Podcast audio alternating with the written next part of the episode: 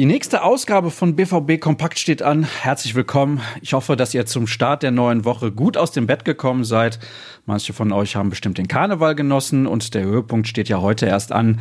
Aber mit Sicherheit alle von euch haben sich über den Sieg bei Werder gefreut und darauf schauen wir natürlich auch in unserer schwarz-gelben Tageszusammenfassung. Und dann wollen wir mal direkt mit dem Rückblick auf Bremen loslegen. Das souveräne 2 zu 0 krönt eine starke Woche des BVB und entsprechend fielen auch die Reaktionen aus. Die findet ihr in diversen Artikeln auf unserer Internetseite. Unter anderem die Einschätzung von Michael Zorg in Bezug auf die momentane Form von Dan Axel Sagadou. Der Sportdirektor meinte, dass er ein gesundes Selbstvertrauen habe. Er weiß, was er kann und das tut unserer Mannschaft aktuell sehr gut, sagte Zorg. Besonders interessant ist aber vor allem die Entwicklung von Sagadou. In seinem Text zeigte Krampe nochmal auf, dass sich der junge Franzose lange gedulden musste, ehe ihm Lucien Favre endlich das Vertrauen schenkte.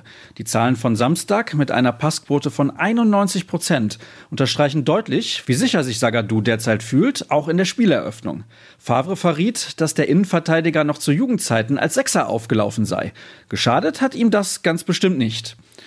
Wir werden wieder sportlich aktuell und zwar mit der A-Jugend. Die schlug gestern Viktoria Köln fast schon standesgemäß mit 5 zu 1 und festigte so Platz 2. Nach wie vor führt der punktgleiche erste FC Köln die Tabelle an, aber die Mannschaft von Michael Skibbe konnte sich ein wenig heranrobben, was die Tordifferenz angeht. Vier Zähler beträgt der Vorsprung auf den Nachwuchs von Bayer Leverkusen und Borussia Mönchengladbach. Zwei der fünf Treffer markierte übrigens Yusufa Mokoku, der jetzt bei 31 Toren in 18 Spielen steht. Und nach zweieinhalb Jahren Abstinenz gibt der Torjäger sein DFB-Comeback und wird im März aller Voraussicht nach für die U19-Nationalmannschaft auflaufen. David Döring hatte vor ein paar Tagen genauer hingeschaut, aber sein Artikel ist natürlich aktueller denn je. Was passiert an diesem Montag? Wie gestern bereits angekündigt, dürfen die Profis noch einen freien Tag genießen. Morgen wird am Vormittag dann wieder das Training aufgenommen. Was treiben die Kollegen in der Redaktion? Unter anderem erwarten euch die 09 Fakten. Florian Gröger hat notiert, dass der BVB zum ersten Mal in der Amtszeit von Lucien Favre dreimal in Folge mit der gleichen Startaufstellung ins Spiel gegangen ist. Davon profitiert natürlich auch jemand wie Jaden Sancho, dessen blindes Verständnis mit seinen Mitspielern dafür sorgt, dass er mittlerweile 15 Torvorlagen gesammelt hat. Das ist der alleinige Spitzenwert in der Bundesliga vor dem Münchner Thomas Müller.